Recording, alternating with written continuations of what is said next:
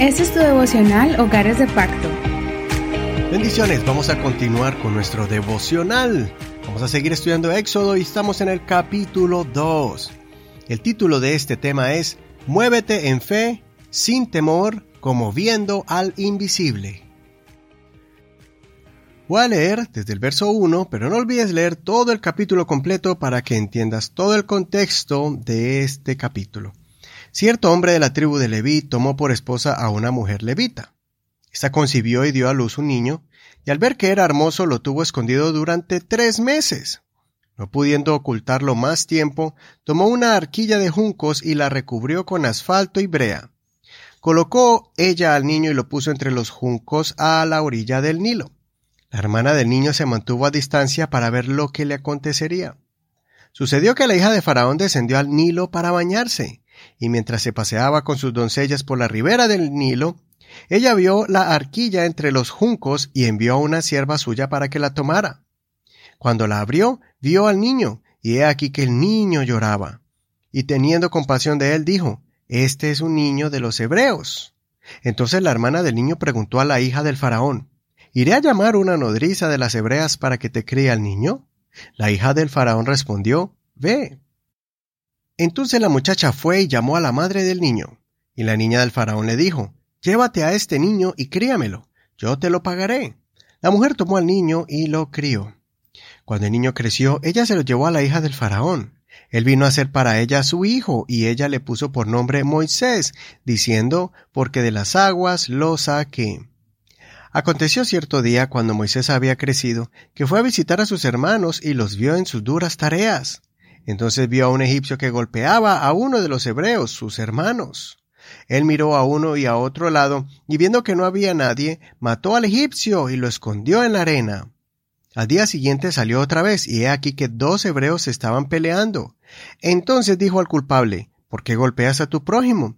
Y él le respondió, ¿Quién te ha puesto a ti por jefe y juez sobre nosotros? ¿Acaso piensas matarme como mataste al egipcio? Entonces Moisés tuvo miedo y pensó, ciertamente el asunto ya es conocido.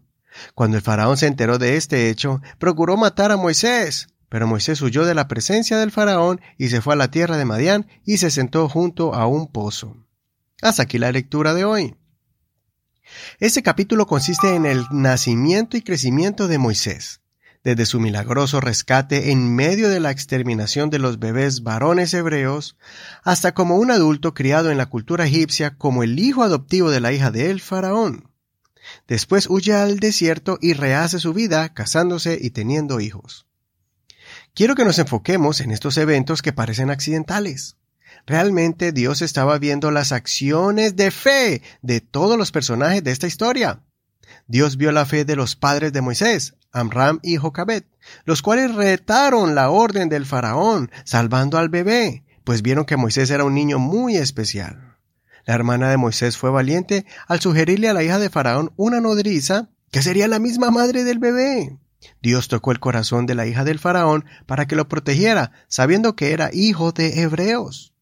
Y la orden de faraón era eliminar los bebés varones.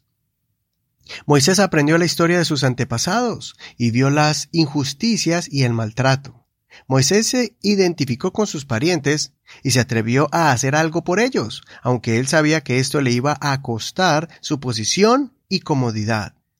De seguro Moisés había entendido que fue llamado para liberar a su pueblo, aunque no era el tiempo ni tampoco la forma correcta de hacerlo con violencia. Tuvo que huir, pero él lo hizo sabiendo que Dios, el Dios de sus antepasados, el Dios de sus padres, lo iba a proteger de la ira del faraón, de la familia de crianza.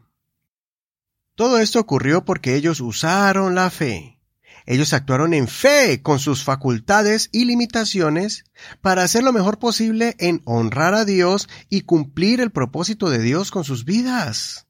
Ellos tomaron acción, no se quedaron de brazos cruzados, sino que se levantaron para hacer lo posible con lo que estaba a su alcance, y seguros de que Dios haría lo imposible de controlar lo que ellos no podían controlar.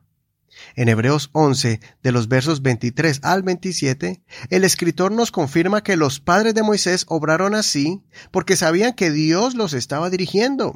Moisés salió de Egipto en señal que él quería volver a su pueblo y adquirir su verdadera identidad, y por eso huyó, confiado, pues se mantuvo como quien ve al invisible. Moisés creyó y comenzó a moverse en fe, sin temor y seguro en el Dios que llena los cielos y la tierra. Así que muévete en fe, no te muevas basando tus decisiones en miedos y temores. Que tu impulso provenga del cielo, del poder de Dios, confiando en que Él está y estará contigo en todo lo que emprendas para beneficio de tu familia, sin apartarse del Señor, sin dejar de caminar en sus sendas, sin dejar de creer en su palabra y en sus promesas.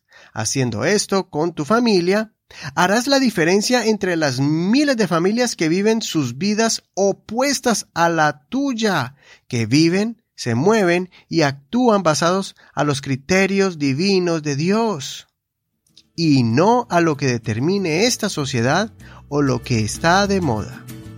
Soy tu hermano y amigo Eduardo Rodríguez. Que el invisible guíe tus pasos. Gracias por compartir este tu devocional, Hogares de Pacto. Recuerda que puedes también hacerlo por medio de la red social Facebook. Ahí estamos como Hogares de Pacto Devocional. Ahí puedes leer las notas en inglés, en español y también puedes encontrar el enlace, el link que guiará a la persona que le compartas a este audio para que escuche ese programa y también los anteriores. Bendiciones de Dios para ti. Seguimos mañana. Este es un ministerio de la Iglesia Pentecostal Unida Hispana El Reino.